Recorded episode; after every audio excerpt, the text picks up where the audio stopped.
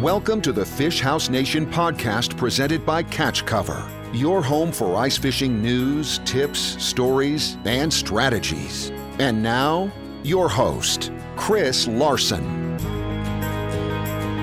Hello, and thanks for downloading the Fish House Nation podcast. Joining us today is outfitter and former Fish House Nation guest, Mike Howes. Mike, welcome to the Fish House Nation. Thanks, Chris. Good to be back. Mike, we talked to you last year at the St. Paul Ice Show. This year has been very different when it comes to shows. It's been practically no shows. As an outfitter, how has that affected your business? Well, the show season for us typically revolves around the St. Paul show, obviously. Um, when it comes to our ice fishing operation, that's the granddaddy, and and we will attend others if scheduling allows. But you know, for somebody coming from Montana to come out too many times to the Midwest to do those shows, if they're not back to back to back, it's it's tough. So, um, first time in I think nine years that we haven't gone to St. Paul. So I know you know that's the situation for all of us, but yeah, it kind of been a weird deal. And, really, this season has been strange, you know, throughout. And I know you guys do open water stuff as well, and with with COVID casting a cloud over so much this year, how has that kind of affected your business as far as getting bookings and being able to to get people out on the water? How have you guys kind of worked through that over the, over the past season? Well, I'll tell you, um, Chris, 2020 was our busiest season by far um, in in any expectation whatsoever. You know, middle of April, first part of May, we I had no idea what was going to happen. I was telling my guides to be prepared for the worst. You know, Montana did open up, uh, you know, mid June, and the floodgates opened. I literally spent June, July, August, and September on the phone, on the email. We booked over a thousand charters with seven guides from the 1st of July through the middle of November. Fort Peck was busy as well. Um, and coming into the ice fishing season, December and January has been the busiest uh, for us as well. Now that's Montana. Um, a whole new group of people have uh, discovered Montana, decided, uh, you know, it was a place they could go this summer. Um, they drove there, they got to experience uh, a lot of what, you know, normal, but a lot of restrictions. We, we in the outfitting business, thankfully, um, outdoor activity, um, we had a good solid waiver system. People knew what to expect. Uh, you know, over 4,000 people on the boats. We did not uh, get a single case of a guide getting sick or anyone tracing a transmission back to us. So, very blessed in that aspect. But I'm also planning on 2021 being as busy as these folks that discovered Montana last year uh, are going to come back. They've already told us they're coming back with family, with friends. And like I said, our ice fishing bookings are already proof that uh, they want to come back and see Montana in the winter. Uh, real estate sales, uh, accordingly, have gone through the roof. Median home prices have jumped like crazy. That's kind of how I find myself in North Dakota, as we talked a little bit. Yeah, let's talk a little bit about that. Uh, last year, we were talking about ice fishing Fort Peck, and it sounded to me like Fort Peck was like the holy land of ice fishing. It was the place to go.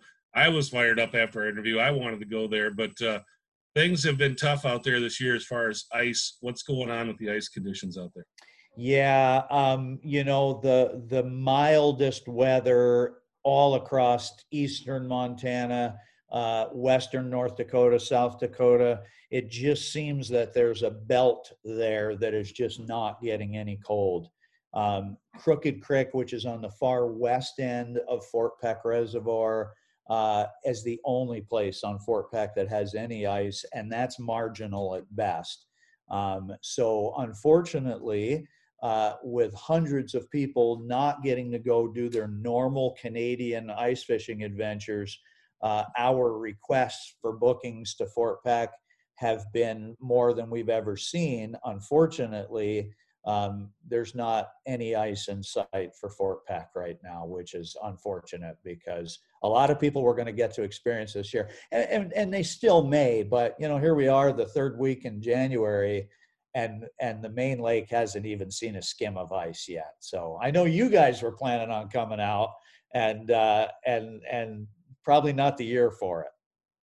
Yeah, kind of a tough deal. It's the ice has been really strange here too. I actually just went out and checked uh, kind of my home lake that I fish quite a bit, and usually around January first, trucks are going out there. And uh, I was sure.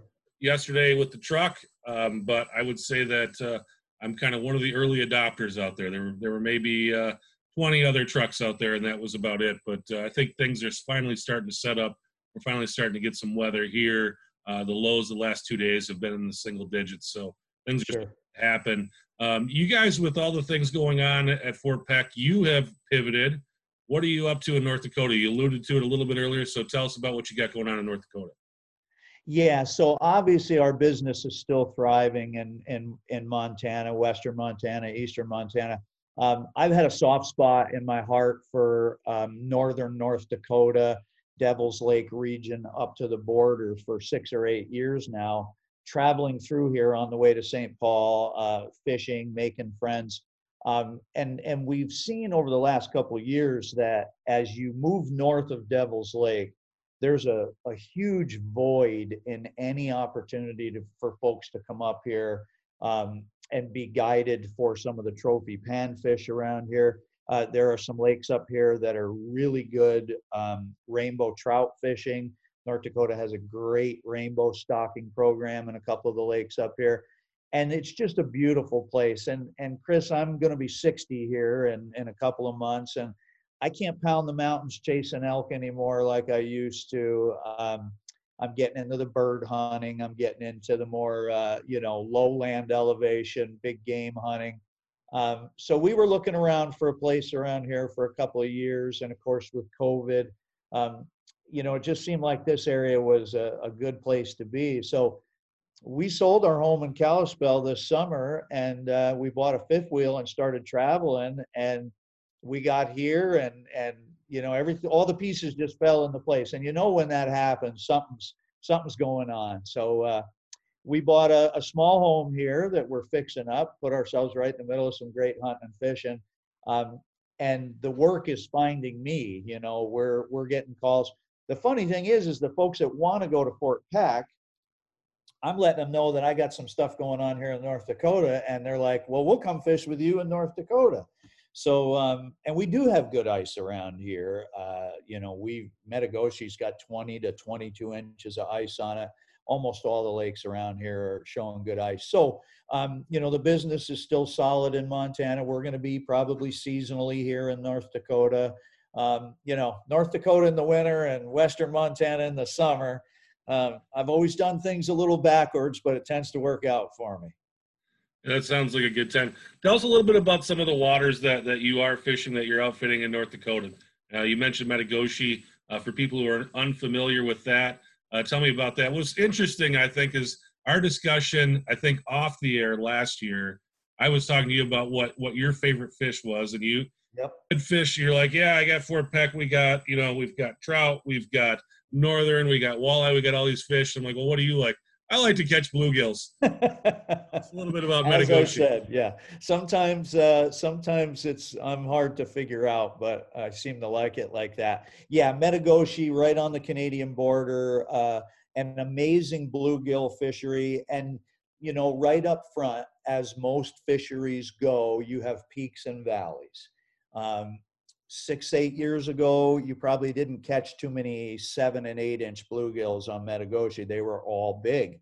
Um, but those older, mature fish, they don't live forever and they either get caught um, or they die of old age. So um, it's still an incredible bluegill fishery. When you catch these eight and a half to nine inch uh, and larger bluegills, they're the chunkiest fish you'll find anywhere but a really good crappie population is coming on. They did a big stocking program in 2017. Um, so black crappies in Metigoshe now are probably uh, this. You know, people go there for the bluegills, but they leave very ha- happy with the crappie. uh, as well as walleye and a great northern fishery. So solid four species fishery with a lot of other lakes around the, the area as well. Mentioned some rainbow fishing, uh, solid, a lot of lakes with solid northern populations. And that's one thing I haven't done a lot of is fish uh, tip ups or iFish Pros or uh, Arctic Warriors for northerns. And that's something that I'm finding myself chasing uh, quite a bit this year. Uh, North Dakota has an incredible northern pike stocking program in a lot of these lakes, very popular. So, um, so that's that's something that we got going on as well. But you know, we just like chasing hot bites no matter what's on the end of the line. Yeah, tell us a little bit about what it would be like. A, somebody wanted to book a trip with you, kind of how the process goes, and what that trip would be like. Sure. So I'm working with a young man up here. His name is Clay Hool, and we have together started his guide service. Uh, it's called CNZ Guide Service, and and Clay specializes in bluegill, and he's an enrolled member in the Turtle Mountain Tribe. Um, so he has access to some lakes uh, that I say can't get on or guide on. Um, so depending on what you want to come chase, uh, we have sleeper fish houses for rent. We can do multi days. We can do multi lakes. Um, you know, I'm a teacher, uh, and sometimes, as you well know, getting on these trophy panfish uh, is is difficult. These fish can be as hard to catch as a 30 inch walleye. Um, so there are tactics and techniques that obviously I'm still learning um, every day, but uh, we do have multi lakes. We'll go after panfish. Uh, we have the variety is what really helps. Folks can come up, spend a couple days on the same lake, chase four different species, much like Fort Peck. When we tout Fort Peck for the, the trophy predator fish, um, we have a mix of predator fish and panfish as well. So a little bit of everything. And we'll be doing some open water stuff as well in the springtime. But, you know, I'll be heading back to Montana probably by Memorial Day.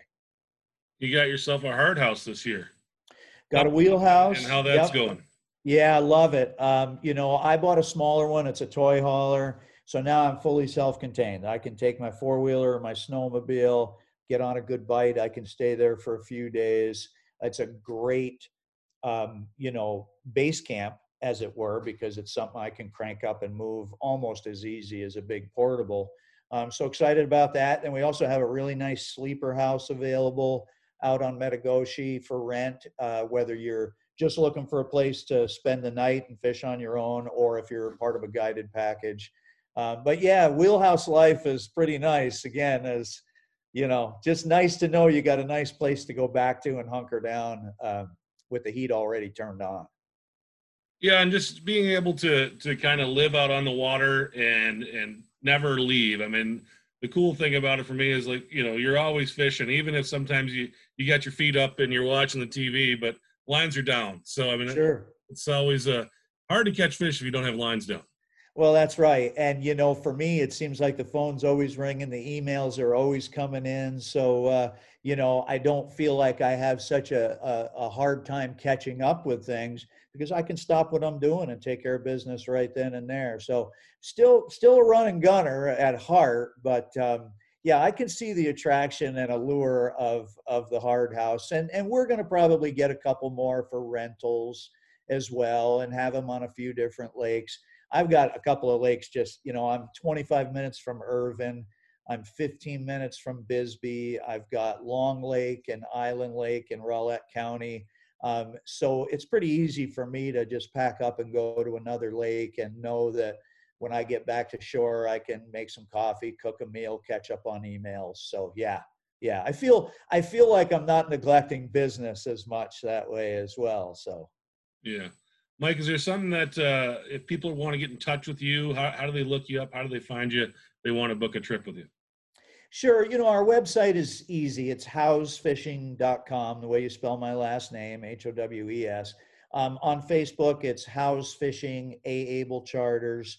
Um, but yeah, I can be emailed. I can be found. Uh, I'm not a big social media. I'm not all over Twitter and Instagram and all that stuff. It's kind of Facebook and the website. Um, the the thing I want to really impress the most, Chris, is conditions this year, as you mentioned early are goofy and you just can't fish by the calendar this year. Do not just drive a truck out because you see another truck out there. We've we've as everybody has said, we've seen 15 inches of ice and we've seen 10 inches of ice within a couple of trucks from. So um, yeah, love for people to reach out. Any questions about fishing North Dakota, Mon- uh, Montana?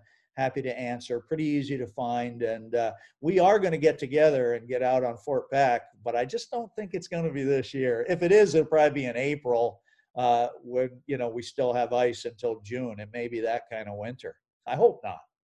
yeah, it's just just been a strange year, and and uh, everything is behind here as well. But hopefully, in the next uh, week or two, things stiffen up with the weather that we've got coming in here. Yeah, we got a lot of lot of ice fishing season left. You know, mid January, so Yep, yep. The the calendar's still early, even though it feels like it's the the sands are are ticking away. The, yeah. So. yeah, we we do. We've got a lot of season left. All right, Mike Howes. Thanks very much for coming on the show. Really appreciate having you on. You bet. Thanks, Chris.